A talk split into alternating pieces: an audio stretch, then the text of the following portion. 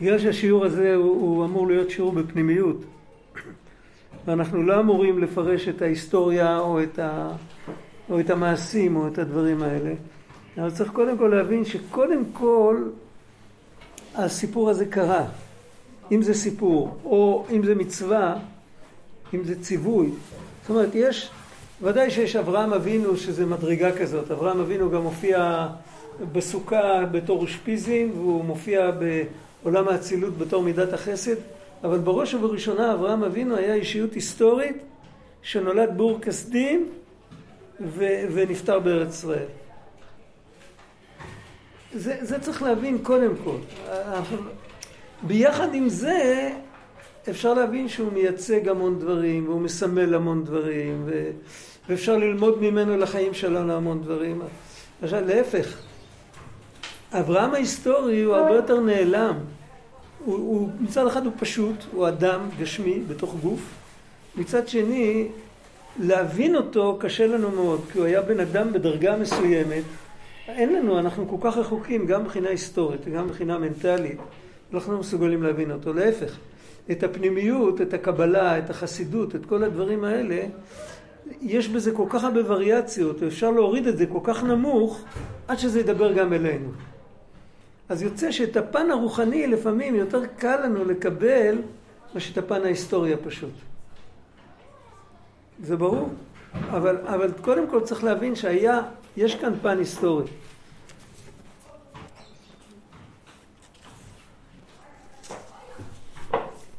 ויאמר אלוקים יהיה רקיע בתוך המים והיא מבדיל בין מים למים. הבאנו פה חומש עם אותיות גדולות. אשריך ישראל, כמעט לא ראיתי.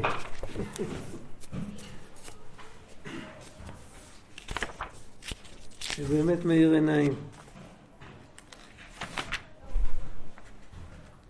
יהיה רקיע בתוך המים והיא מבדיל בין מים למים. אנחנו מדברים בעברית אנחנו תמיד חייבים ללמוד קצת עברית כדי להבין את מה שכתוב כאן. יש להבדיל, יש להפריש, יש להפריד. וכולם בעברית.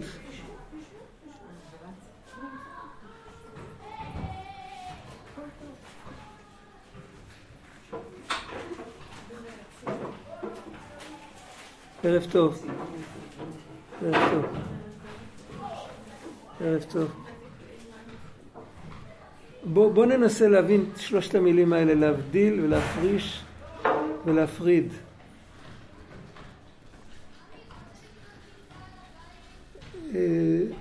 להפריש זה להזיז הצידה.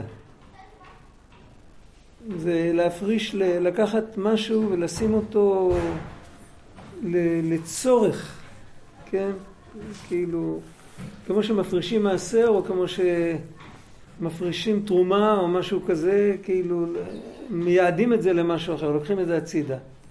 הפרדה זה הפרדה לגמרי, זה כאילו לשים דברים גב אל גב.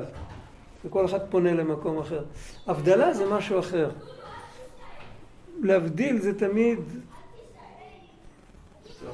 אה, כן, זה גם, אפילו אם אתה, אפילו אם אתה, אם יש לך משהו מעורבב ביחד, יש לך ערימה של תבלינים שהתערבבו לך.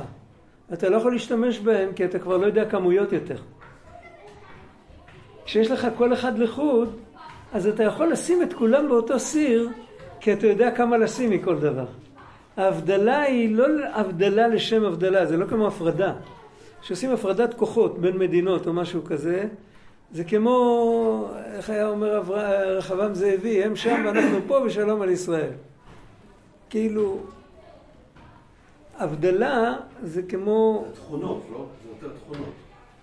כן, תכונות. לזהות תכונות, לזהות גם צבעים, לא משנה, אפילו דברים פיזיים, אבל לזהות, לקטלג, אבל לא לנצח, זה כאילו, זה כדי שכל אחד יקבל את המקום שלו ונוכל אחר כך לחבר אותם יחד. פה שמדובר, אה, ויבדל אלוקים, כתוב ויאמר אלוקים יהי רקיע בתוך המים ויהי מבדיל בין מים למים יש כאן הבדלה, אין כאן הפרדה, אין כאן הפרשה, יש כאן הבדלה, לא הפרדה. מה המשמעות של זה? המים העליונים, הזכרנו את זה קצת שבוע שעבר, המים העליונים, מים בכלל זה מראה על חיים. מי שלא, מי שלא, מי שלא מבין שילך למדבר. איפה שיש טיפת מים יש טיפה, טיפה ירוק. יש טיפה ירוק, יש בעלי חיים. ואיפה שיש בעלי חיים אז יש הפרשות. איפה שיש הפרשות נהיה עוד יותר ירוק. ואז יש יותר חיים. מים זה, מים זה אומר חיים. והמושג של חיים, לחיות, להתחיות, זה בצורה מנטלית, זה אותם דברים שמהם יש לנו עונג, שאנחנו מתענגים מהם. גם בסלנג הכי פשוט והכי נמוך אומרים לעשות חיים. מה נקרא לעשות חיים? ליהנות. או איך אומרים? כיף חיים. כן, זה ילדים קטנים מדברים ככה, אבל זה נכון. וכשמדברים על מים מדברים על חיים. יש חיים עליונים ויש חיים... אה, אה, עוד פעם, אם נחזור לציור שדיברנו כמה פעמים, למה מס... בעצם צריך, אנחנו באופן טבעי מסתכלים על המציאות כעל סקאלה. יותר נכון להסתכל על המציאות כעל כדור. כדור אפשר להרחיב עד אין קץ, ובכדור תמיד יש נקודת מרכז. זוכרים שדיברנו על זה. יש נקודת מרכז, יש פריפריה. ובכדור הזה אפשר לעמוד עם הפנים פנימה ועם הפנים החוצה. תמיד יש חיים בתוך, זה כדור של חיים, זה כדור של מציאות. זה בעצם כדור...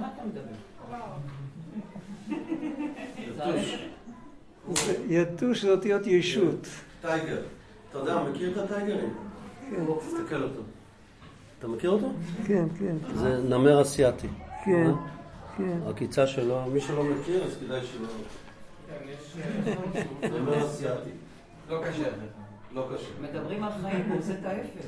תקף אותי, אני... שולל חיים. אתה שוכח שאחרי האחד הזה יש פה עוד 399. הם באים אליי. לא- לא. כי אתה לא מקומי, אתה גר למטה. מי שגר פה בסביבה, הם לא באים אליו. אם ניקח אה, חיים, הכדור הזה הוא כדור של חיות, הוא כדור של אלוקות בעצם.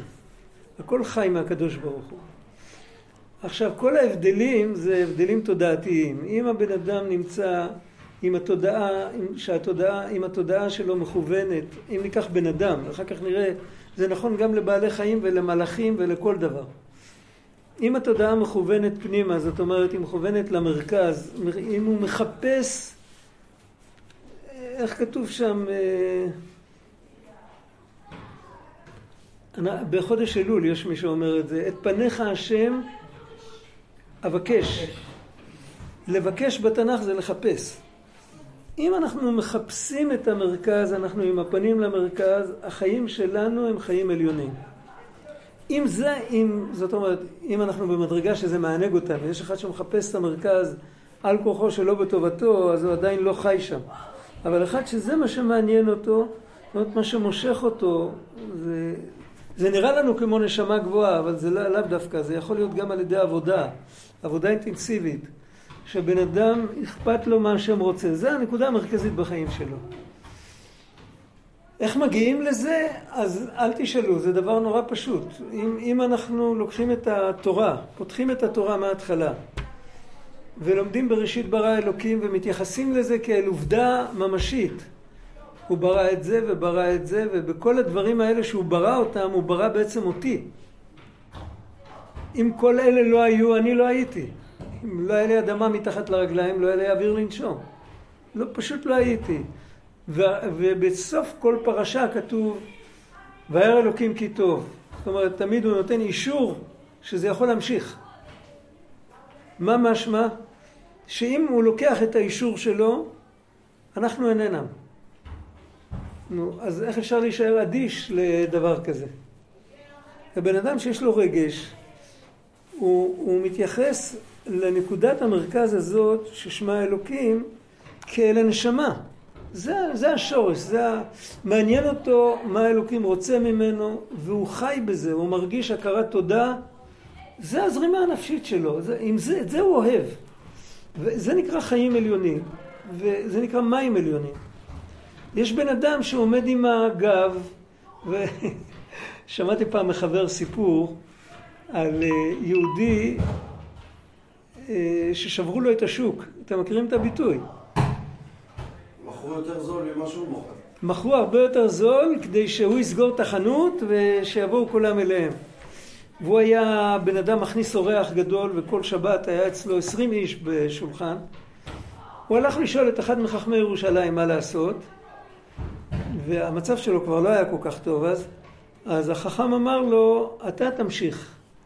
תמשיך להזמין את כל האנשים, אל תרד מהנורמה שלך, וככה הוא עשה, ואז האלה קיבלו רגליים קרות. אלה שפתחו את החנות והורידו את המחירים, הם הבינו שיש לו באיזה מרתף בוכטה של כסף שהוא צוחק עליהם. ואז הם יפסידו. אז הם מיד סגרו והסתלקו.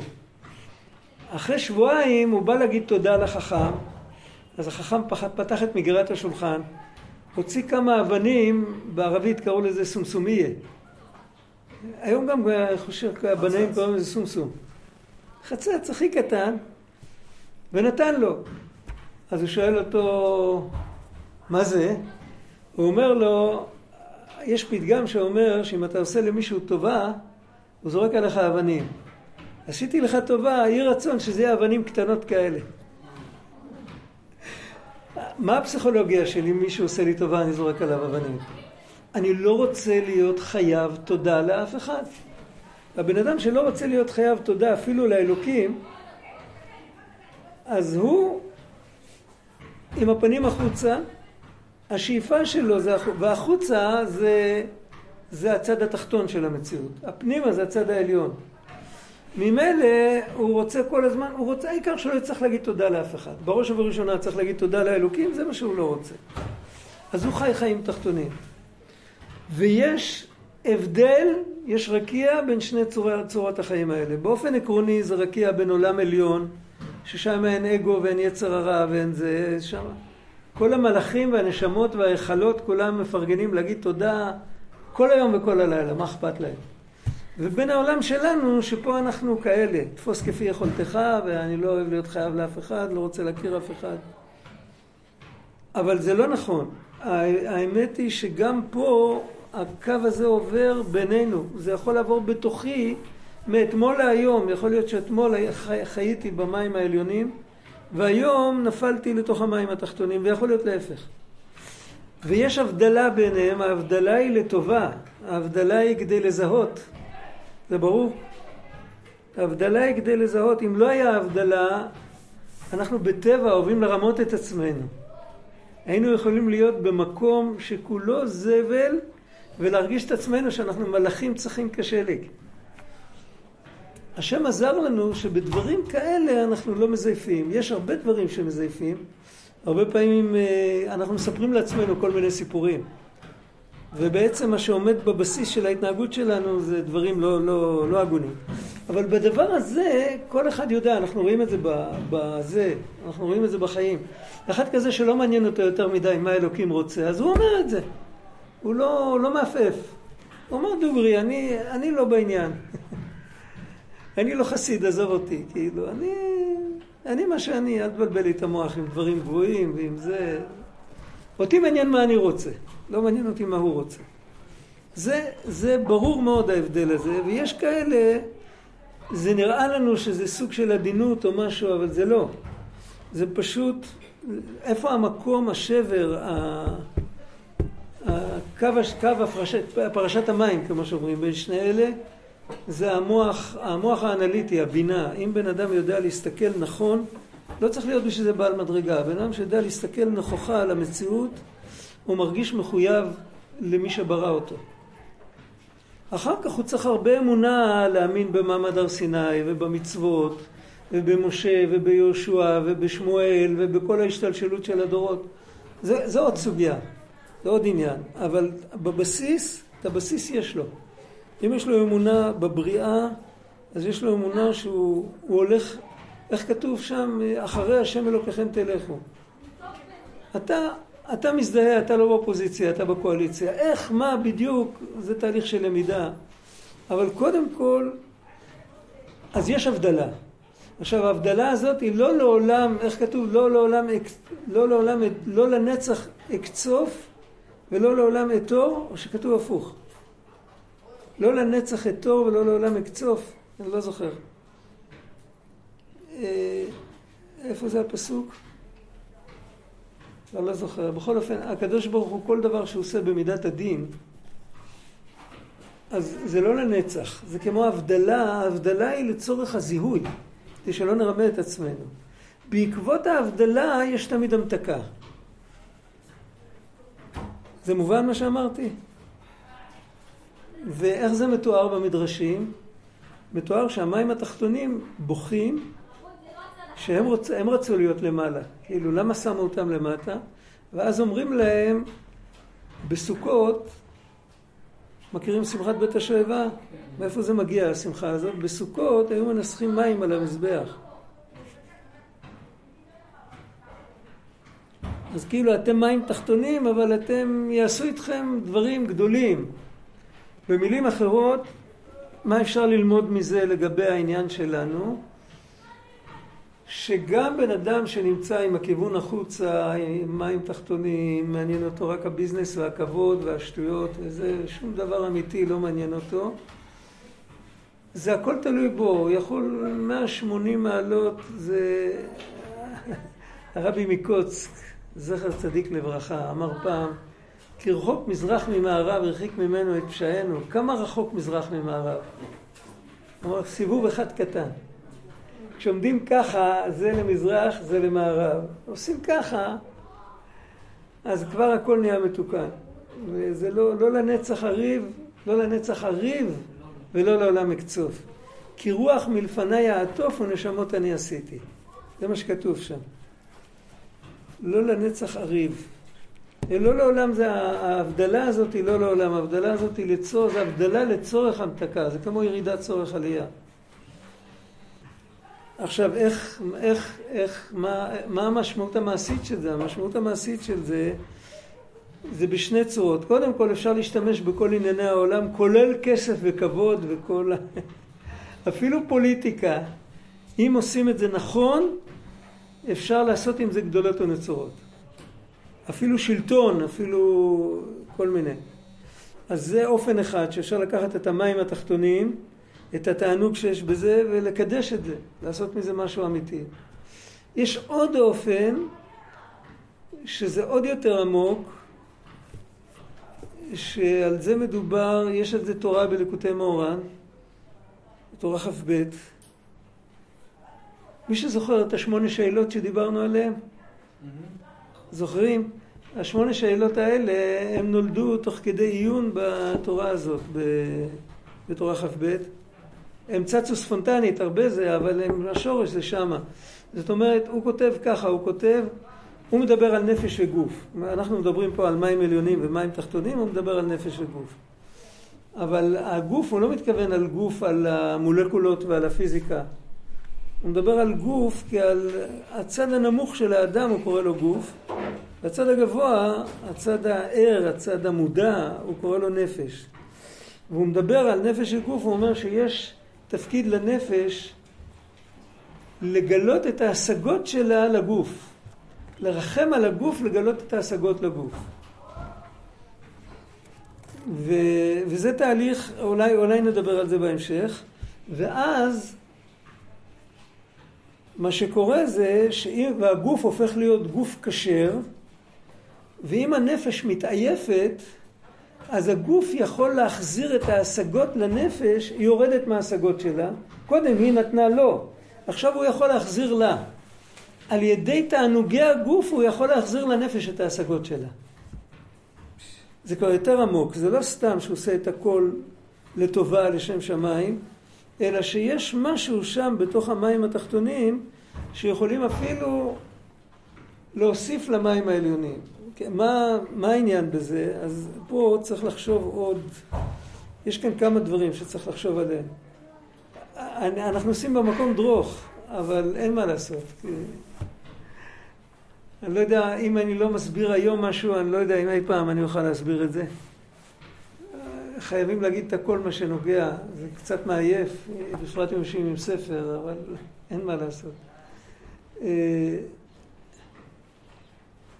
תחשבו, בואו בוא נדבר על בן אדם שמשעמם לו.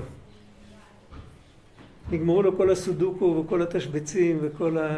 קיצר, אין לו מה לעשות, הוא מתחיל לחשוב על עצמו.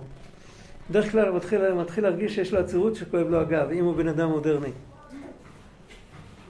אבל אה, בוא נגיד, אם לא, אז, אה, אז הוא מתחיל לחשוב, הוא מתחיל, מתחיל לזכור את המערכות, עושה לעצמו סקירת מערכות. אפשר לחשוב, בן אדם יכול לחשוב על הגוף שלו בשתי צורות. הוא יכול לחשוב, אה, זה בעצם, אני לקחתי את זה מאיך שאנחנו מסתכלים על החברה, אז תבינו אותי יותר טוב. בחברה, איך אנחנו מסתכלים תמיד, מי מצליח יותר, מי יותר טוב, מי זה, מי כאילו, איפה אני מולך, איפה אתה מולי. תחשבו שבן אדם יחשוב ככה על שתי העיניים. איך בודקים אצל האופטיקאי את העיניים? סוגרים אחת. זה, זה המספר הזה. זה. איך הרופא במרפאה לוחש באוזן, הוא רוצה לדעת אם אתה שומע? כל אוזן לחוד. אז אה, בן אדם מתחיל לחשוב איזה יד אצלי יותר מיומנת, איזה כתף יותר רחבה ויותר ישרה, איזה רגל עומדת יותר יציב, זה מחשבה אחת. מה הצליח יותר? הצד הימני שלי מוצלח יותר, אחד יגיד הצד השמאלי, אחד יגיד אצלי זה הולך בהצלבה, חצי חצי, החלק העליון זה ככה, החלק התחתון זה ככה, העיניים והאוזניים לא בדיוק אותו דבר. כל אחד יכול ללמוד איזה תיאוריות שלמות. ויכול להיות שאפשר ללמוד מזה משהו, אפשר, אפשר אפילו לשפר דברים, כן? יכול להיות. יש הסתכלות אחרת. ההסתכלות האחרת הזאת, זה בן אדם סוגר את העיניים, מתחיל להסתכל על עצמו. מה שעולה לו בראש קודם כל, שאני אחד. אני אחד, יש לי ראייה אחת. רק כדי שהראייה שלי תהיה אה, עם איזומטריה, איך זה נקרא, עם עומק, אז אני צריך שתי עיניים. יש לי שמיעה אחת, שהשמיעה תהיה אקוסטית, אני חייב שתי אוזניים.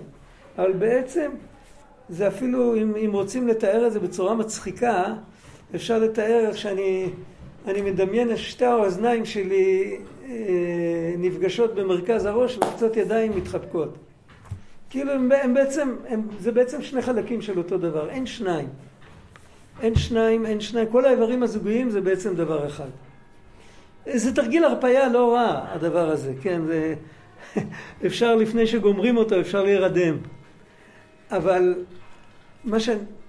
אם משליכים את זה על החברה, אז זה מתחיל להיות, זה מתחיל להיות מרתק. שאם מסתכלים על כולנו, איך אמרו אה, אחי יוסף, כולנו בני איש אחד אנחנו. אם מסתכלים על זה ככה, אז איך אמר זה, רואים, זה מתאים? זה מתאים? תנסו להחליף כפפה. זה לא הולך. לא כפפות כאלה של מטבח. כפפות עבודה, כפפות אמיתיות. אי אפשר להחליף. אבל זה מתאים. וכשאני הולך לשחרר בורג, אני מחזיק יד קונטרה, שתי הידיים שלי רבות, וביחד אנחנו עושים פרויקט. וכשיש בעם ישראל כהנים ומלכים ונביאים, ו... ו... וכל אחד עושה את הדבר שלו, וביחד כן? ו- וכל אחד גם נוהג במנהג אחר. וביחד אנחנו שרדנו, בגלל שכל אחד עושה את שלו. ואם מסתכלים על זה ככה, זה הסתכלות של החוכמה. זה הסתכלות של ספירת החוכמה. ההסתכלות שמפרידה ומקטלגת ו... ואומרים, אוי, חבל שאני לא כזה. מכירים את זה? חבל שלא נולדתי רוטשילד, אה, מה עוד אפשר להגיד? אה, מוצרט, בטהובן, ואן גוך, לא, ואן גוך היה משוגע בסוף ימיו, לא כדאי. אה, רמברנט, לא יודע, כל אחד עם הדברים שלו, ואז הוא לא מבין, זה כמו שהאצבע שלי תבכה על זה שהיא לא העין, והעין בוכה על זה שהיא לא האצבע. אין כאן, זה, זה, יש אישיות אחת שצריכה אצבע פה ועין פה. ואם נחליף אז האצבע, אז העין תיכנס לתוך הסלט, תקבל דלקת. זאת אומרת, אם, תלוי איך מסתכלים, ההסתכלות של החוכמה היא הסתכלות של אחת. ההסתכלות של הבינה, כתוב בזוהר הקדוש, הבינה בונה מבנים ומציירת ציורים. היא המקטלגת, המוח, ה... המוח הלוגי. ש... זה. עכשיו, בדבר הזה, כשמסתכלים על המציאות כעל מציאות אחת שמשלימה, זה כולל ההסתכלות הזאת גם את המים העליונים וגם את המים התחתונים. כמו שבקטורת בבית המקדש היה שם סממן אחד שאם היו שמים אותו בצד והיו מקטירים רק אותו, הוא היה מקרין ריח רע. חלבנה. כן. מה מספר הסיפור של הקטורת? הסיפור של הקטורת מספר שהנה בדיוק, עוד סנטימטר זה הכל בסדר. הסיפור של הקטורת מספר ששום דבר לא מיותר ושום דבר לא במקרה, כאילו הכל, ככה זה צריך להיות, ודרך זה השלמות תגיע. זה הסיפור של הקטורת, זה הסיפור של המים התחתונים והבכייה של המים התחתונים. ואיפה כל זה כתוב? זה כתוב בראשי תיבות. רבי נחמן מביא בליקוטי מהר"ן, הוא כותב בשמך יגילון כל היום, ראשי תיבות בכייה. הבכי הזה, אם מאבדים אותו נכון, הפנימיות שלו זה שמחה. זה חלק מהמכלול. וזה קורה לכל אחד. כולנו נולדים טהורים כמו מלאכים, ובגיל 12 אנחנו כבר שחורים כמו שידים.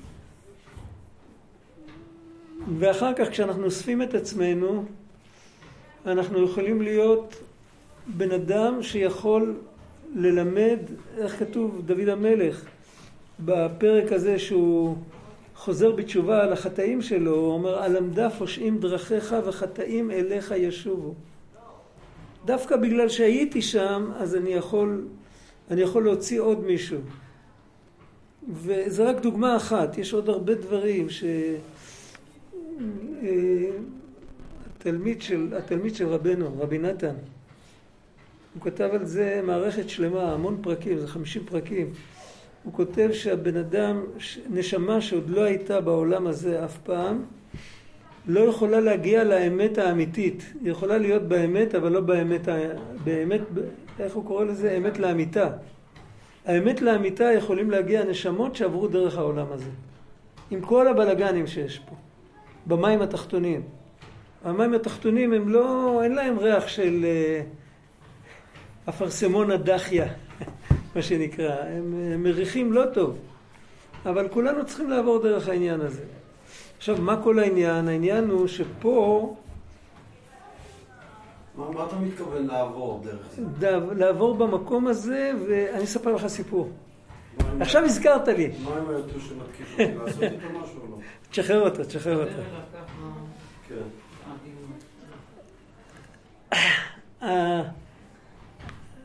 אה, יש בית חרושת, אני לא יודע אם הוא עוד קיים, זה היה לא הרבה זמן אחרי מלחמת ששת הימים, לפני מלחמת יום כיפור, נקרא קרמי קסטינג, ברמת החייל בת, בתל אביב, היה מייצר מכונות הריגה, מכונות תביעה, ושולח לרומניה.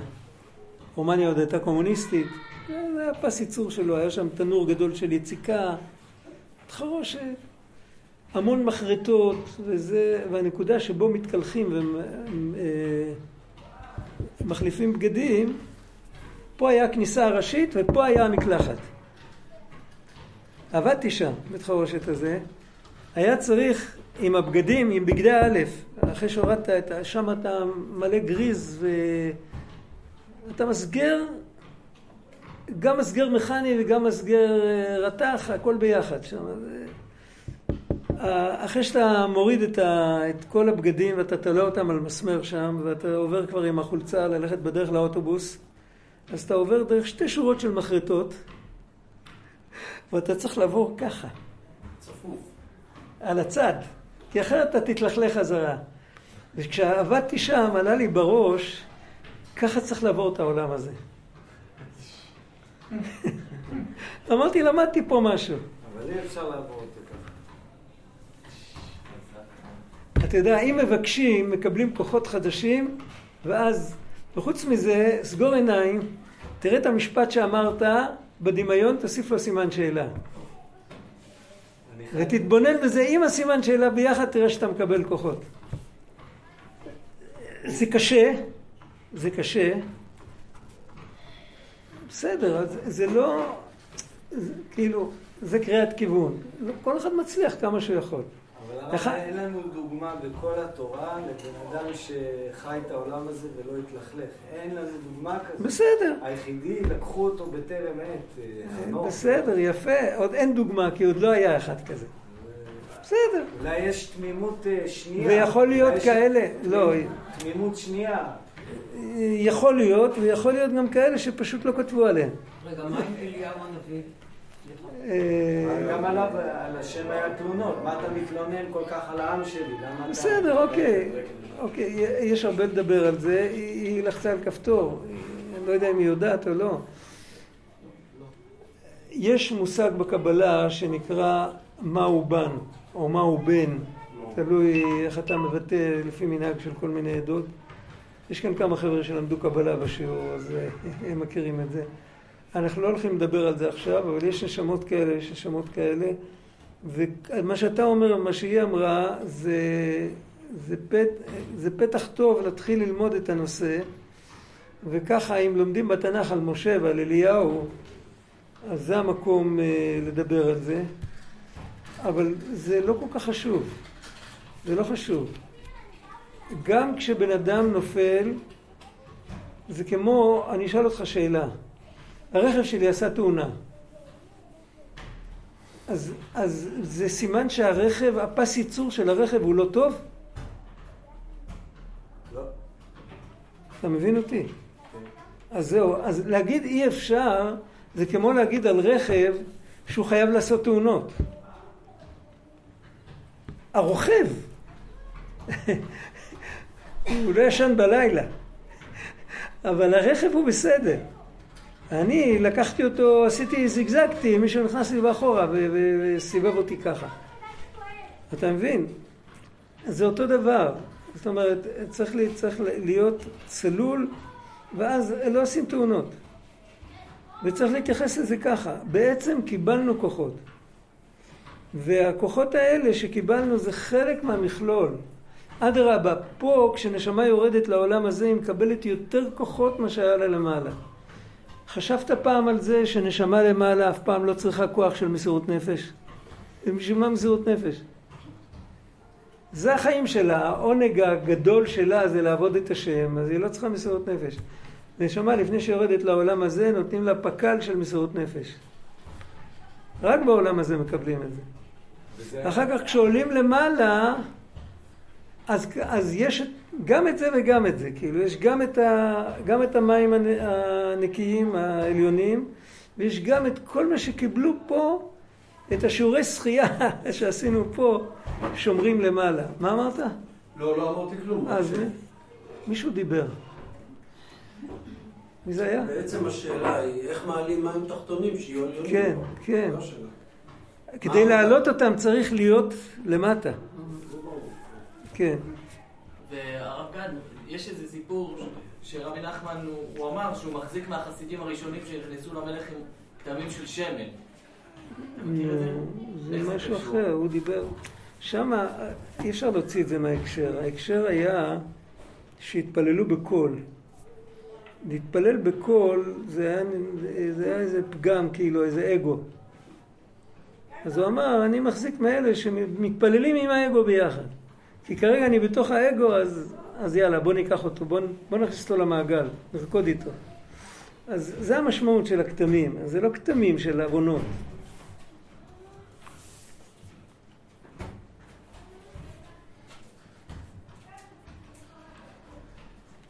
עכשיו, איך קוראים לרקיע הזה?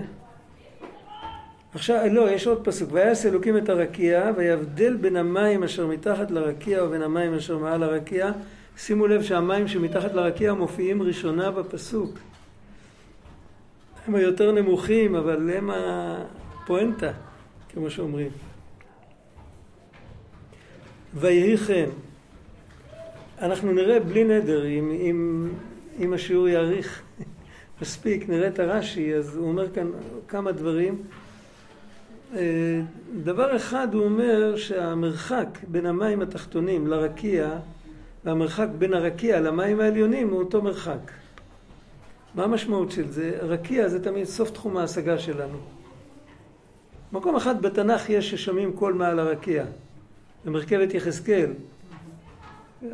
כתוב שם רקיע נטוי, רקיע על ראשי החיות נטוי כעין הקרח הנורא ואחרי זה אומר וישמע קול מעל הרקיע. זה נדיר, בדרך כלל רקיע זה סוף תחום ההשגה שלנו, זה צמצום רוחני כזה שלא נותן לנו אה, להשיג את המעבר. יש כמה רקיעים. יש כמה רקיעים, אז זה כמה צמצומים. והמושג של הצמצ... המטרה של הצמצום הזה כדי שנישאר בחיים, כדי שלא נלך, לא נשרף. דברים שמעבר יכולים לשבש אותנו. עכשיו, בדרך כלל כשאומרים לנו שיש משהו שהוא כמו כאן, אה, יש תענוג גשמי, יש תענוג רוחני. התענוג הרוחני הוא, הוא מעבר להשגה. אז נראה לנו שהוא מעבר להשגה ברמה מסוימת, לא מי יודע מה. רש"י נותן לנו רמז שהוא הרבה מעבר להשגה שלנו, הרבה הרבה מעבר. כל כך הרבה שיש מה ההשגה, מה ההשגה הפשוטה שלי עד הקצה של ההשגה האנושית, כל כך הרבה יש מההשגה האנושית עד, ה, עד המקום ההוא, ואף על פי כן זה נכתב בספר, וכל ילד קורא את זה, זאת אומרת שיש אפשרות להתחבר לזה למרות שזה כל כך רחוק. זה רק שאלה של סבלנות. הגאון מווילנה היה אומר, העקשן מנצח. והעקשן בהקשר הזה זה שהוא לא מאבד סבלנות, הוא נחוש. כן, הוא כאילו... הפסוק הבא, ויקרא אלוהים לרקיע שמיים, ויבוקר יום שני. שמיים זה דבר הרבה יותר מובן לנו. מה זה שמיים? שם כפול שתיים, כפול לשון רבים של שם. כמו משקף משקפיים, מכנס מכנסיים, שם שמיים. ובאמת, כשאתה מסתכל על כדור הארץ מחללית, אתה רואה אותו מוקף שמיים מכל הכיוונים. זאת אומרת, אובייקטיבית, יש פה שמיים ושם שמיים, ולאן שאתה הולך, איפה, איפה המטה? אנחנו אומרים, לא רוצים לעמוד על הראש, רוצים לעמוד על הרגליים. אחד שעומד על הראש, יש לו, כל אדם זורם לו לראש. זה אסור יותר מדי להישאר ככה. יש גבול לכל תעלול, כן? אז אה, מה, מה, למה, למה זה המטה ושם זה למעלה? בגלל שמרכז הכובד הוא פה. מה זה, מה זה נקרא שמרכז הכובד הוא פה? יש פה משהו שמושך אותנו לנחות. אם לא נעמוד, אם... מה קורה אם בן אדם מתעלף? מה קורה לו? נופל. הוא נשכב. למה? אין לו כוח לעמוד. אנחנו, כשאנחנו עומדים אנחנו לא מרגישים שאנחנו מבזבזים כוח, רק אם עומדים הרבה זמן. אבל בעמידה זה טבעי לגמרי, כל זמן שאף אחד לא דוחף אותנו ואנחנו על אדמה ישרה, עומדים, מה קרה? לא קורה כלום. אבל האמת שכשאנחנו עומדים, אנחנו מבזבזים קלוריות. כי האדמה מושכת אותנו. ולעומת זה השמיים זה המקום שאליו אנחנו לא נמשכים. אנחנו נופלים מהשמיים לארץ. ככה זה יוצא. השמיים זה ההסתכלות החוצה. מעבר לשמיים נמצא המים העליונים. אם נהיה במים העליונים, אם אנחנו כבר במים העליונים, אז מה מושך אותנו? השמיים. הגבוה יותר. הפוך. עכשיו, זה הפוך מהציור שציירתי קודם, לא היה לי ברירה, כי בציור הזה זה ציור פיזי. בציור הפיזי הארץ היא במרכז, השמיים מסביב. בציור המנטלי שציירתי קודם זה היה בדיוק להפך, במרכז היה האלוקים, וככל שיותר רחוקים, אז יותר נמוכים בדרגה. ומי שמאוד רחוק, אז הוא שואף החוצה. אבל זה אותו דבר. אם תסתכלו בספר התניא, הפרק הראשון, הוא מביא מרבי חיים ויטל, אפשר לראות את זה אצל רבי חיים ויטל, זה בתוך ספר שערי קדושה. כתוב שם שליהודי יש שתי נפשות. יש נפש אחת כזאת, יש נפש אחת כזאת. נפש אחת מצד הקדושה, נפש אחת מצד הקליפה. שמעתי פעם יהודי שלימד את זה, יהודי שנפטר כבר לפני איזה 40 שנה, יותר, הוא כבר היה אז בן מאה בערך. ושמעתי את זה ממנו לפני יותר מחמישים שנה. אז הוא לימד, הוא אמר, נפש בתנ"ך, אין נפשי אל העם הזה. אם יש את נפשכם לקבור את מתי מלפניי, מה זה נפש? רצון. רצון. היש את נפשך בכך וכך, זה השפה התנ"כית. שאומרים שליהודי יש נפש מצד הקליפה ויש לו נפש מצד הקדושה, אלא הוא לא סכיזופרן, אין לו שתי נפשות, יש לו שתי רצונות, יש לו שתי רצונות בסיסיים בנשמה שלו, בנפש שלו. הצד התחתון של הסקאלה מושך אותו מהאלוקים החוצה. הוא באנטרופיה. הוא נמשך החוצה, הוא נמשך אל הגשם, אל הגשמיות, אל, ה... אל האגו. מצד שני, הוא נמשך פנימה. ואז בשביל להשלים את התמונה, יש דיבור נפלא אצל האור החיים הקדוש, בפרשת בלק, בנבואה של אה, בלעם. בלעם אומר לא הביט אבן ביעקב ולא ראה עמל בישראל וכל המפרשים מתייחסים לדיבורים של בלעם בשיא הרצינות. אם משה כתב אותם אחר כך, אז סימן שהם אמיתיים. אז הוא אומר ככה, הוא אומר מישהו קדוש, אז אין דבר בעבודת השם שאצלו זה אבן ועמל. אצלו להפך זה הליריקה. אה, תמיד היו אומרים, אנחנו אומרים את זה בתפילות שלנו, הללו בתוף וכינור, זוכרים? מה זה תוף? מה זה כינור? כן, אז עבודת השם שלנו היא בדרך כלל כמו תוף. צריך. כמה פעמים אנחנו אומרים את המילה צריך? צריך לקום, צריך ללכת, צריך לעשות ככה. או צריך או אסור.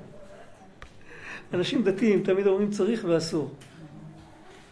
הצדיק, הוא לא אומר צריך והוא לא אומר אסור, זה פשוט, זה החיים שלו, זה כמו שאף אחד לא אומר צריך לנשום. הוא מרגיש שבלי זה אין לו אוויר.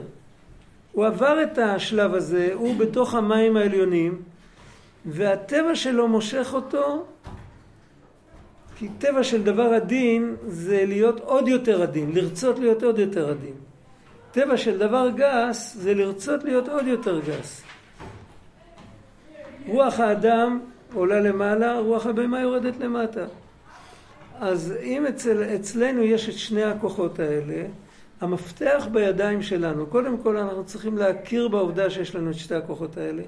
יש לנו את שתי הנטיות האלה. זה לא אומר שאנחנו משוגעים, זה לגיטימי לגמרי, ככה נבראנו, ולא להיכנס לדיכאון מזה. זה בסדר גמור. אלוקים עשה את האדם ישר, זהו, ככה הוא. יש לו את הנטייה הזאת.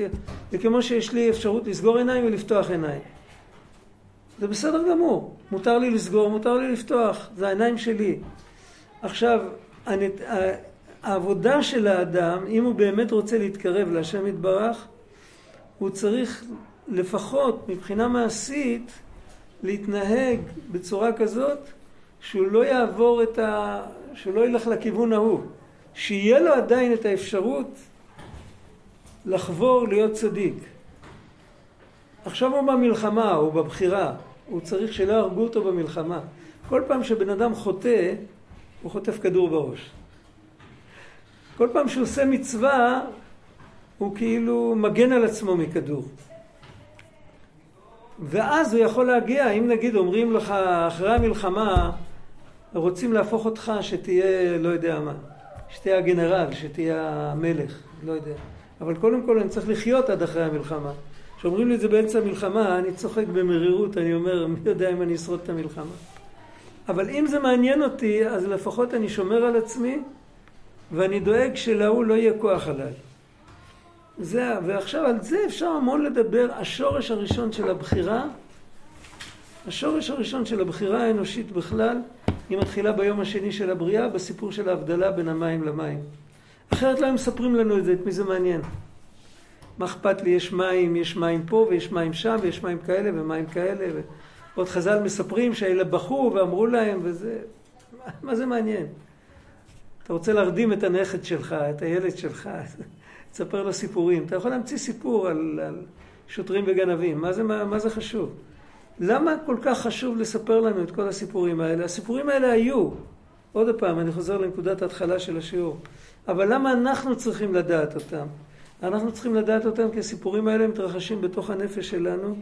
אצלנו יש את ההבדלה בין המים העליונים לתחתונים, ואז אומרים לבן אדם, תבחר איפה אתה רוצה להיות. אם אתה במים העליונים, אתה יכול לחבר את התחתונים לעליונים ולתקן את כל העולם. אם אתה במים התחתונים, אתה טובע והולך לאיבוד. אולי יחכו לגלגול הבא. אבל זה פחות או יותר העניין. זה קצת, אה, אבל אין מה לעשות, אני אגיד לכם מה. היום השני, על פי קבלה, זה יום של מידת הדין. אז ככה צריך ללמד את זה. זה לא הסגנון, אבל אה, אין מה לעשות. היום השלישי, yeah, אתם יכולים לראות עוד פעם שזה מידת הדין. הרש"י, הרש"י היה מקובל גדול, הוא מסתיר את הקבלה, אבל הוא תמיד מסגיר אותה למי שיש לו אוזניים לשמוע. רש"י כותב, אה, רגע, השמיים והארץ נבראו ביום הראשון, ואחר כך ביום השני עוד פעם רקיע. מה צריך את הרקיע הזה?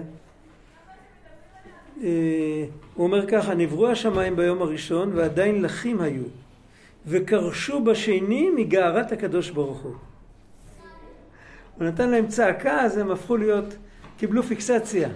קודם הם היו לחים, זאת אומרת, דבר לח מעביר, הוא, לא, הוא לא, לא סוגר את הדרך. המעבר בין העולמות היה פתוח. מידת הדין סגרה, ועכשיו אפשר לפתוח רק עם מאמץ.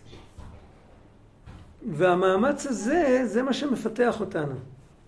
אם היינו ממשיכים יכולים לפתוח בלי מאמץ, היינו נשארים, סיפרתי לכם, יש לי חבר שאומר, מדינת ישראל יש לה נס גדול שיש פה את הפלסטינים.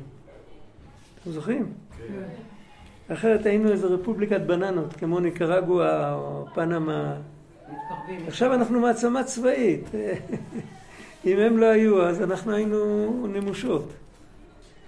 אני לא יודע, יכול להיות שאני מוותר על להיות מעצמה צבאית ומוותר גם עליהם, אני לא יודע. אבל על כל פנים, הנקודה בנפש זה ודאי נכון. בנפש זה ודאי נכון. אם נותנים לנו את הכל על מגע של כסף, אז אנחנו נשארים ככה. ואם אנחנו צריכים לפתוח את, את המעבר אחרי שהוא כבר, אחרי שהרקיע הזה קיבל גערה והוא כבר סוגר, אין דרך. וזה כמו שיש אה, כל מיני דוגמאות. הדוגמה, הדוגמה בעולם זה בעולם העתיק. עד היום זה ככה. אבל בעולם העתיק זה יותר בולט. המושג ש"ג, כן? שומר גדודי, זה בעצם השומר בשער. אי אפשר להיכנס להיכל המלך בלי שעוברים דרך, דרך שומר. שומר הסף, מה התפקיד שלו? התפקיד שלו זה שהמלך יישב לבד ואף אחד לא יבוא אליו. זה לא התפקיד שלו. התפקיד הוא... למיין. לסנן, למיין. איך הם מסי... אז יש סיפור. בתלמוד יש סיפור על שומר הסף. יש סיפור על רבן גמליאל, שהוא היה... הוא שם שומר סף שהיה מאוד אינטואיטיבי על בית המדרש. וכל מי שאין תוכו כברו, מוכר הביטוי? מי שאין תוכו כברו, שלא ייכנס לבית... אני לא צריך טרפיסטים.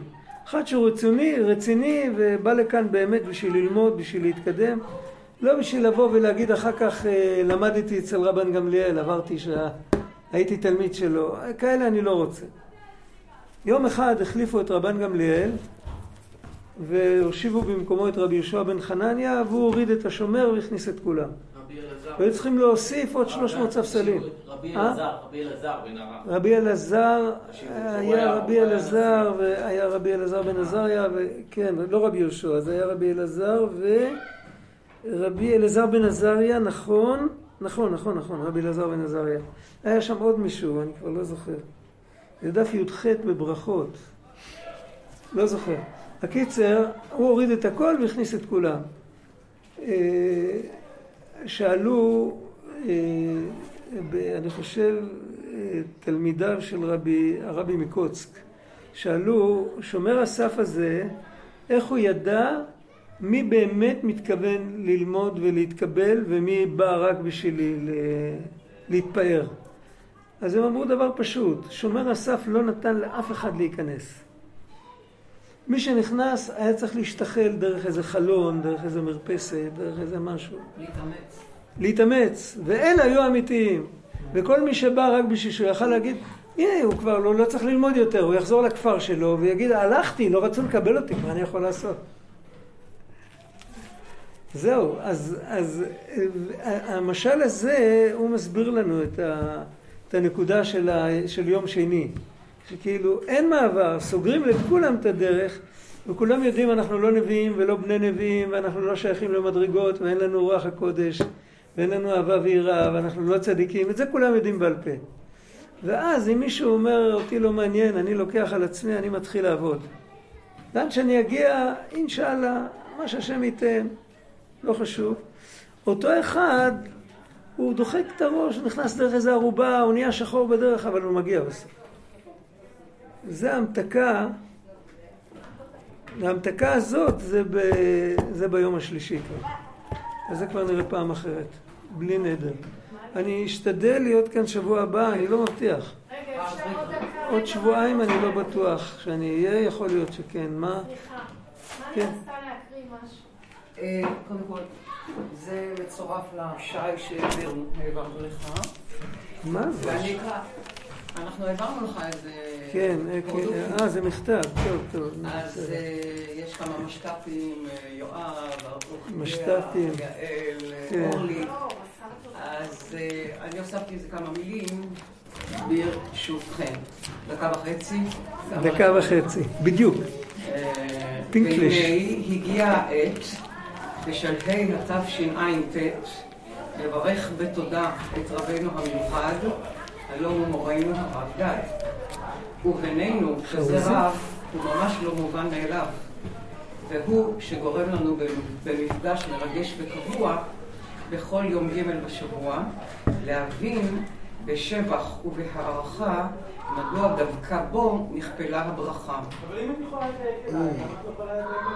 ואנחנו איכשהו מנסים לגאות, לגלות ולהבחין בין האור הסובב לבין הממלא כל עלמין, בין האור הישר לבין האור החוזר, אלה המאירים ומעירים את רגלי המבשר.